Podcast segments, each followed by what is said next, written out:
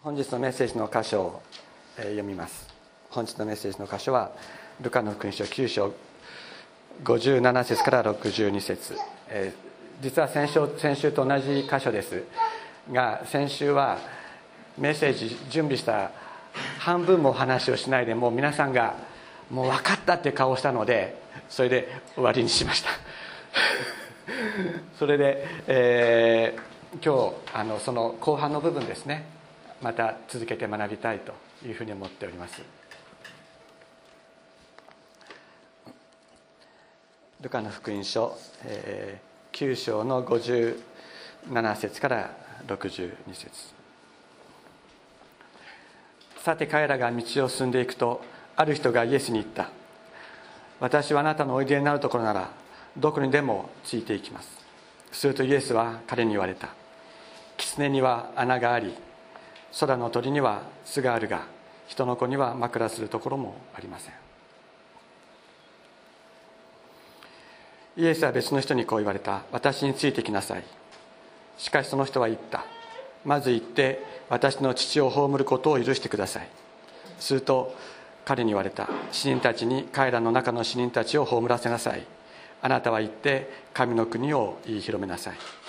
別の人にはこう言った。死をあなたに従います。ただその前に家の者にいとまごいに帰らせてください。するとイエスは彼に言われた。誰でも手を隙につけてから後ろを見る者は神の国にふさわしくありません。先週はですねどういうお話をしたかというと、えー、まあ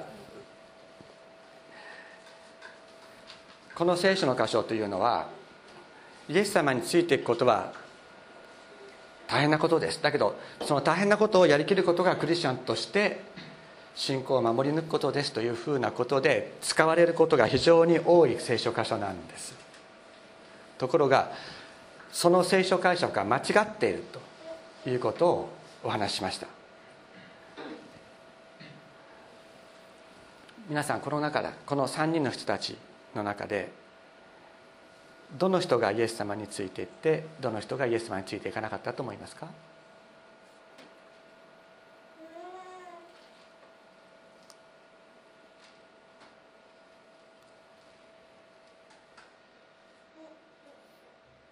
イエス様についていくことができたのは2番目の人です。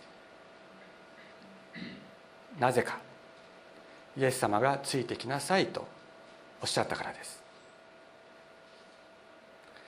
最初の人と3番目の人は「私はついていきます」と言いましたけれどもイエス様にはイエス様に「あなた方はついてくることができない」と言われてしまったのです。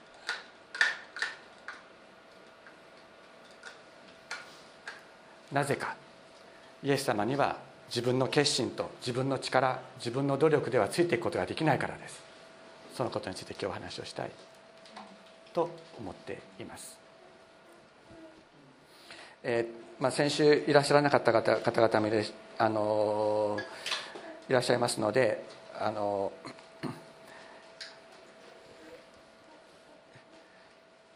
簡潔にですねあのイエス様がおっしゃった言葉の意味がどういうことなだったのかということについてまずあのご説明します。最初の人は「私はあなたのおいでになるところならどこにでもついていきます」と言われました。あ言いました。それに対してイエス様は狐には穴があり空の鳥には巣があるが人の子には枕するところもありませんとおっしゃった。でこれはねイエス様の伝道生活というのはもう野宿のような野宿の連続であってあなたついてこようと思ったら大変だよっていうふうにイエス様がおっしゃったわけではないんです。イエス様が頭を垂れてお休みになった場所それは十字架の上であったのです。ここはイエス様が何とおっしゃってるかというと私が行く道は十字架の道である。この十字架の道は私一人が行く道であるのであってあなたはそこについてくることはできないとおっしゃった。そのように理解されるところであるのです。だからあの私日本に帰ってきて一番最初のに集った教会の中であの、まあ、年に何回か洗礼を受ける人たちがいます。でそこであのあの祝会があってですねあの、まあ、時々こういう方がいらっしゃる方がいるんですね。洗礼おめでとうございます。でもこれから大変ですよ。でも大変だけど頑張って信仰生活全うしてくださいね。っていう人がもうすごくたくさんいたんです。で私はオーストラリアから帰ってきて僕はその言葉が理解できなかったです。全く理解できなかった。今も理解できない。信仰生活を全うすることは全然大変じゃないんです。全然大変ではありません。大変頑張ってついていくっていうことはイエス様に頑張ってついていくんじゃないんです。イエス様がついてこいっておっしゃったらついていくようになるんです。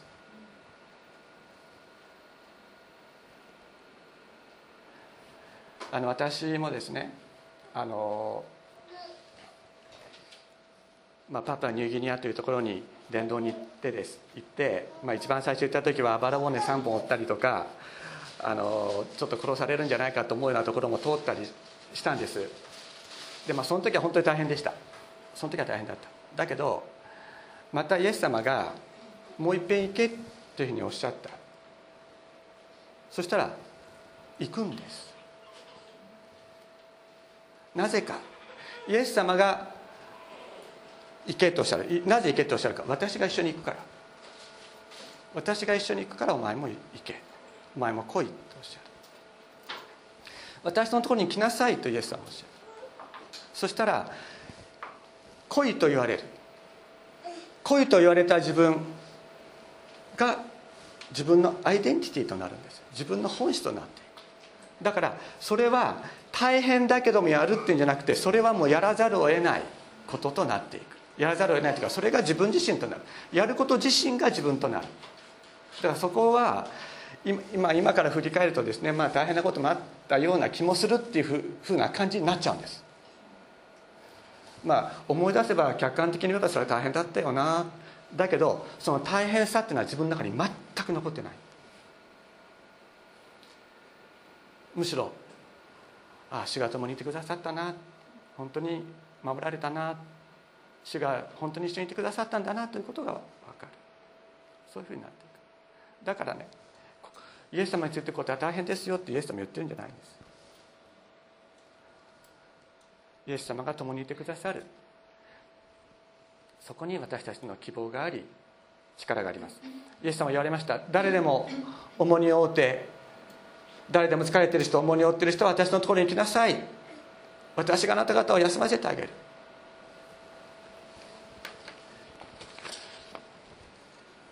私は心優しくへりくだっているからあなた方も私のくびきを追って私から学びなさい。そうすれば魂に安らぎが来る。私のくびきは追いやすく私の荷は軽いとイエス様おっしゃった。私の荷は軽いっていうのは私が一緒に背負ってあげるから私が一緒に引いてあげるからあなたの荷は軽くなるっていう意味なんです。イエス様が私たちのところに背中にですねドンと荷物を置くっていうわけじゃない。一緒にこの人生の荷を負ってくださるということであるのです。だからイエス様が「お前は聖書の言葉を語れ」と私に言われる時にはそれを語るのが自分の本質となっていく。だからメッセージ準備するの大変だ大変な時もすごくあるんです。あのうちの家内にですね後でちょちょっと聞いていただけると分かると思いますけど私は毎週土曜日の夜「困った困った」っていつも言ってるんです。明日調べはついてるから説明はできるんだけれども説明してもメッセージにはならない。どんなに説明してもメッセージにはならないからとにかくメッセージが神様から来ない限りには話ができない。だから土曜の夜はいつも困った困ったって言いながらあのいるいるわけです。でも神様が与えてくださる。私のくびきは追いやすく私には軽い。そうおっしゃったイエス様が共にいてくださるから続けることができるわけです。そしてあすいません、え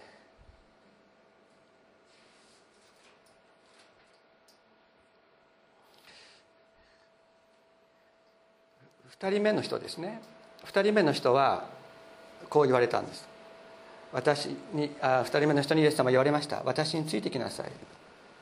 するとその人はこう言いました。まず行って私の父を葬ることを許してください、まあ、これ時々ですね。あの自分の肉親が死んでもあの礼拝があったり正解があったりしたらそっちを優先しなさいという意味で使われることがあるんですけども、まあ、必ずしもそういう意味ではないということがあの中華書などには書いてあります。それはあの中近東世界においてはあのまだまだ健全健在の父親まだまだ父親が元気であるうちにあのあるまあ20歳ぐらいのですね青年がいてその人が非常に優秀だった。でケンブリッジ大学でもオックスフォード大学でも留学に行こうと思えば行ける。そのそれほど優秀な人だがいて奨学金ももらえる。だから行きなさいってあの勧められた。そうすると彼が言ったまず私の父を葬らせてください。そのお父さんまだ40歳でピンピンしてた。つまり父自分は父親の権威の中にあるからその父の父が死んだら自分の好きなことができる。というような意味で、まあ、語られていると。いうことだそうです。だからあの土曜日の夜とかにですねお父さんお母さんが具合が悪くなって既得だということになったら行けばいいんです。行くべきです。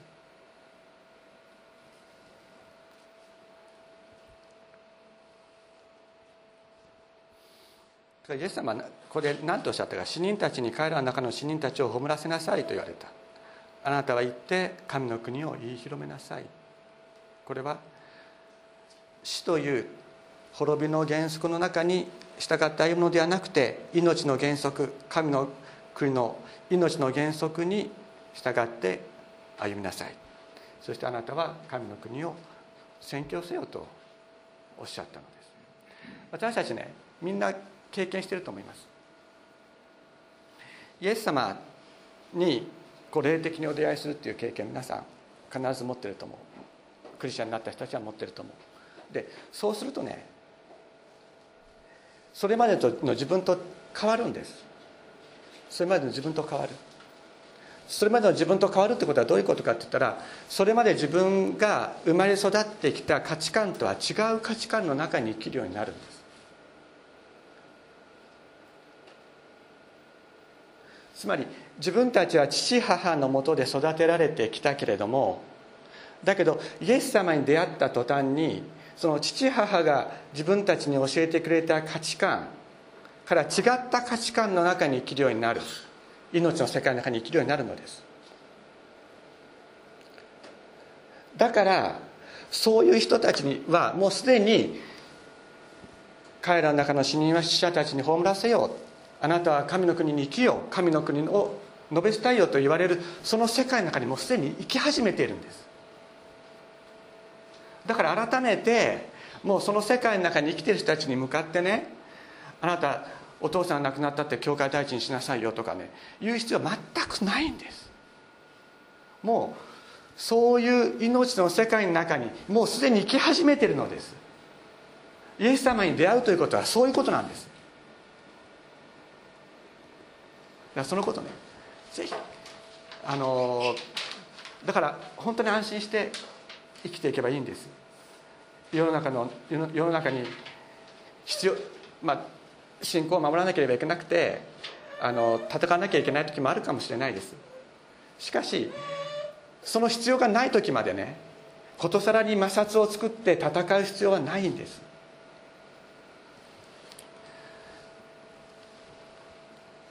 私たちはイエス様に出会って滅びの原則にから命の原則神の国の原則の中に私たちもうすでに移し替えられてるということを本当に自覚してそして安心して歩んでいくことが大切です。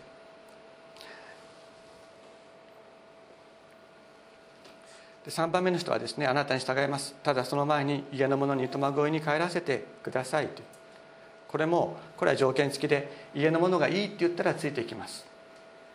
家のものがいいって言ったらクリスチャンになります。でもすでにイエス様に出会っている者たちにとっては家のものがどう言おうかもう基本的に関係ないんですね。もう変わっちゃってるんだから。もう変わってしまってます。イエス様に出会った時に変わります。だから家のものがどう言おうとも関係ないんです。もう内側から変わってしまってる。もう出会った時にイエス様に従う生涯が始ま始まっているのです。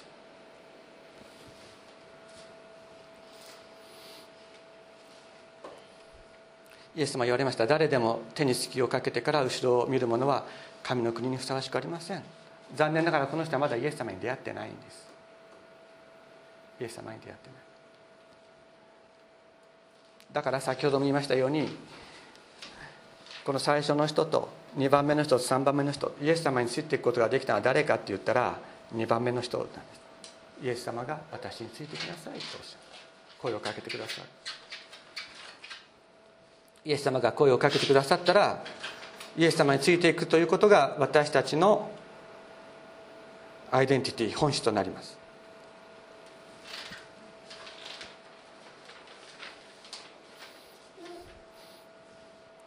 まあ、ここに挙げてあるのは、えー、マルコの福音書1章16節。ペテロとアンデレの証明のところです。イエス様が「私についてきなさい」と。おっしゃったら彼らは網を捨ててついていっちゃうんです。またヤクブとヨハネもイエス様についてこいと言われたらですねお父さんも雇い人もそのまま置いて相談もしないでお父さんに言っていいですか？って聞きもしないでついていくわけです。イエス様がついてきなさい。おっしゃる。私たち自身もイエス様に出会いイエス様に私のところに来なさいと言っていただいた。私たちはすでにその生涯が与えられています。ここでねあの私についてくることはできないと言われて、まあ、最初の人は。で2人目の人は私についてきなさいと言われて、まあ、1とあの、まあ、2などとの間にですねこう矛盾はないのかと感じることはありますよね。あのつあなたはついてくることはできないと言われたんです。ある人には。ある人は。ある人は私にはついてくる私についてついてくることはできないと言われて他の人はついてこいと言われた。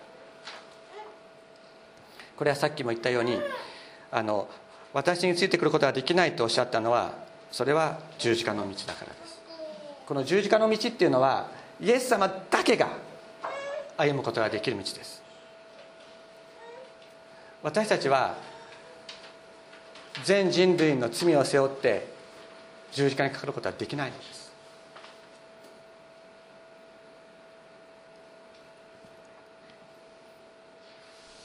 それは悪魔との一騎打ちの戦いでありました。イエス様以外誰も歩むことはできない。弟子たちも聞いたんです。どうして今私どうして私たちはあなたについていくことはできないんですか？弟子たちは聞きました。そうすると今はできないけれども後でついてくることになるとイエス様に言っていただきました。まずイエス様が十字架にかかって悪魔との一騎打ちをにの戦いに勝つ。このことなしに私たちはイエス様の後をついて命の道を歩むことはできない。イエス様は私のところに来なさいとおっしゃった。そしてまた私にとどまりなさいとおっしゃいましたけれどもそれはイエス様十字架に勝利したイエス様にこう突き記されるということなんです。イエス様と共に歩むイエス様のについていくということはどういうことなのかというとイエス様と一緒にイエス様と一つになる。イエス様に接ぎ木されるということなんです。そのことを私たちは本当にこう意識することが必要だと思います。イエス様に接ぎ木されてるっていうことイエス様の一部になってるっていうことを十分に意識し感謝し認識することなしに私はイエス様についていきますって言って頑張ることはまあ無駄です。無駄です。それはそういう人にそういう人に対してはイエス様あなたは私についてくるついてくることはできませんというふうにもうはっきり言われる滅び滅びるべきこの世から切り離されて永遠の命の木の一部に私たちが接ぎ木されるこのことがイエス様と共に歩むということなのです。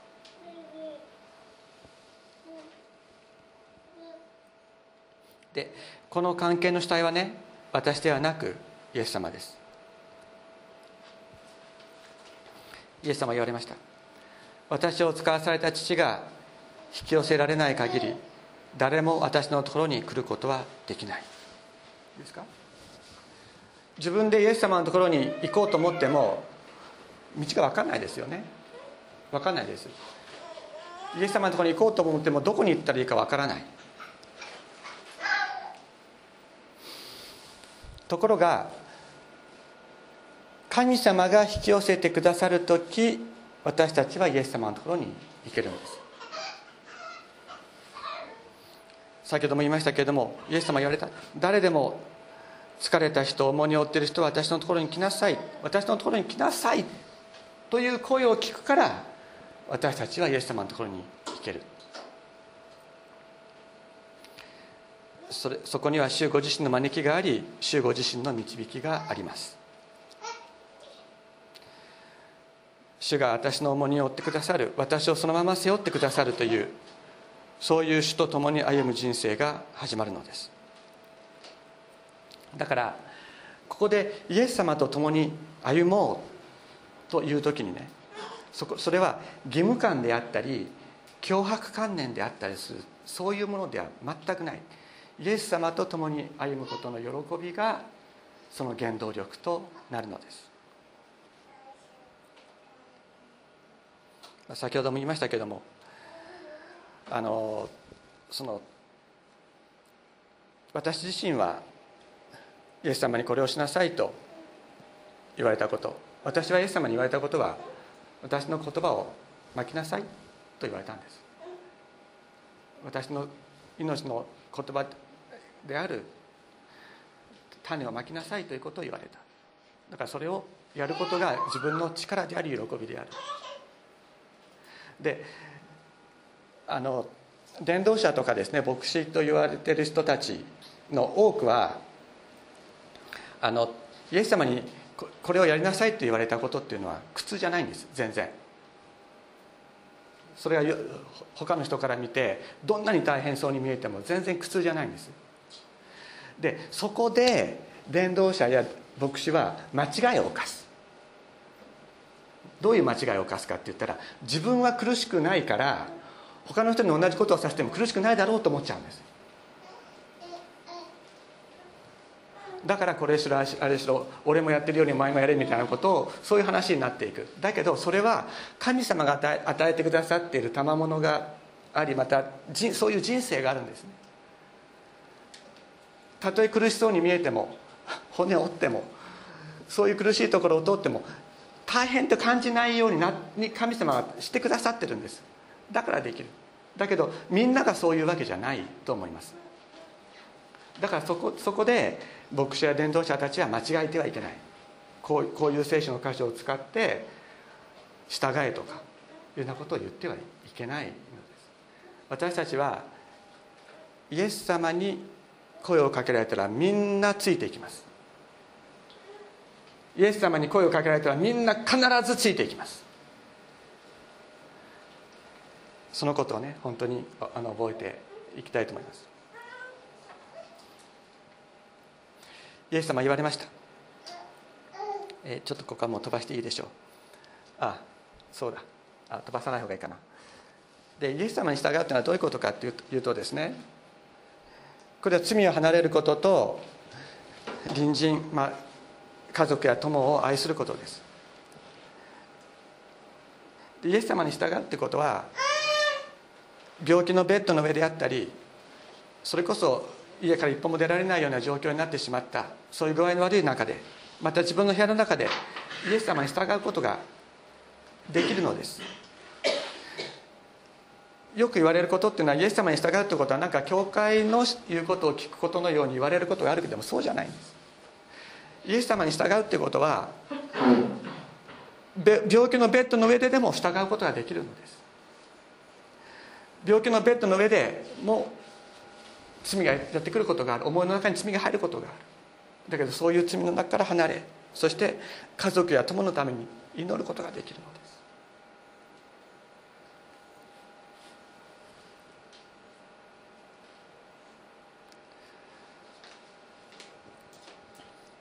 イエス様言われました。誠に誠にあなた方に告げます。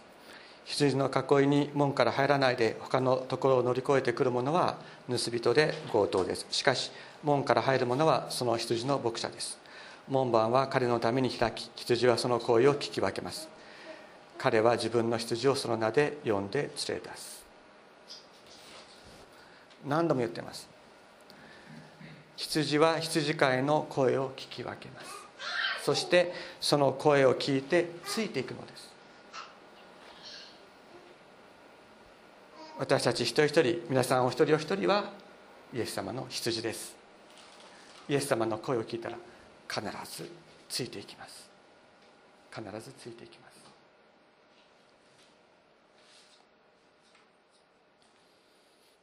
書いてありますね。羊は彼の声を知っているので彼についていきますと聖書は言っています。さらに言われました。私は良い牧者です。良い牧者は羊のために命を捨てます。この方についていけば必ず水があるところ草があるところに連れて行っていただいてそしてこの方が私のために命を捨ててくださった。命を捨ててくださるということを私たちは知る。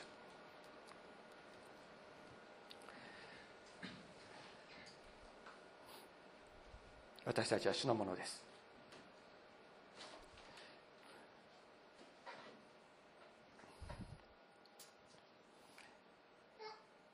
最後にこの聖書の言葉を読みたいと思います。イエス様はまた言われました。神の国は人が地に種をまくようなもので夜は寝て朝は起きそうこうしているうちに種は芽を出して育ちます。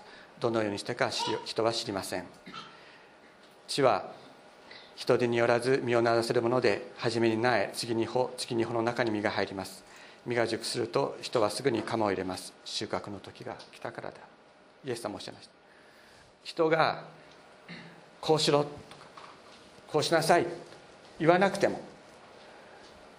神の種である聖書の言葉が一人一人の中に与えられたらそれは必ず成長します。必ず成長して必ず実をならせます。だから私も皆さん一人一人の中に植えられている聖書の言葉の種に信頼しそしてそれが大きく花開いて実を結んでイエス様の姿のようになっていく。そのことを私は信頼しています。イエス様がお一人お一人の中にいらっしゃるからです。お祈りをしましょう。天のお父様今日私たちを集めあなたの御心を教えてくださったことを感謝します。天のお父様私たちは聖書の言葉を通してあなたの命の種神の言葉の種をいただきました。どうぞ私たち自分の中に与えられているあなたの言葉の種を大切にすることができますように。またお互いの中に植えられているあなたの御言葉の種に信頼することができますように。人の強い指導や強制によらずただあなたの言葉によって私たちは整えられ実を結ぶものとなっていきます。あなたが私たち一人一人を呼んでくださったから私たちあなたのもとに行くことができました。主イエス様そのことを本当に感謝して安心してあなたについていくことができるように導いてください。感謝して尊いイエス様のお名前によってお祈りいたします。アメン。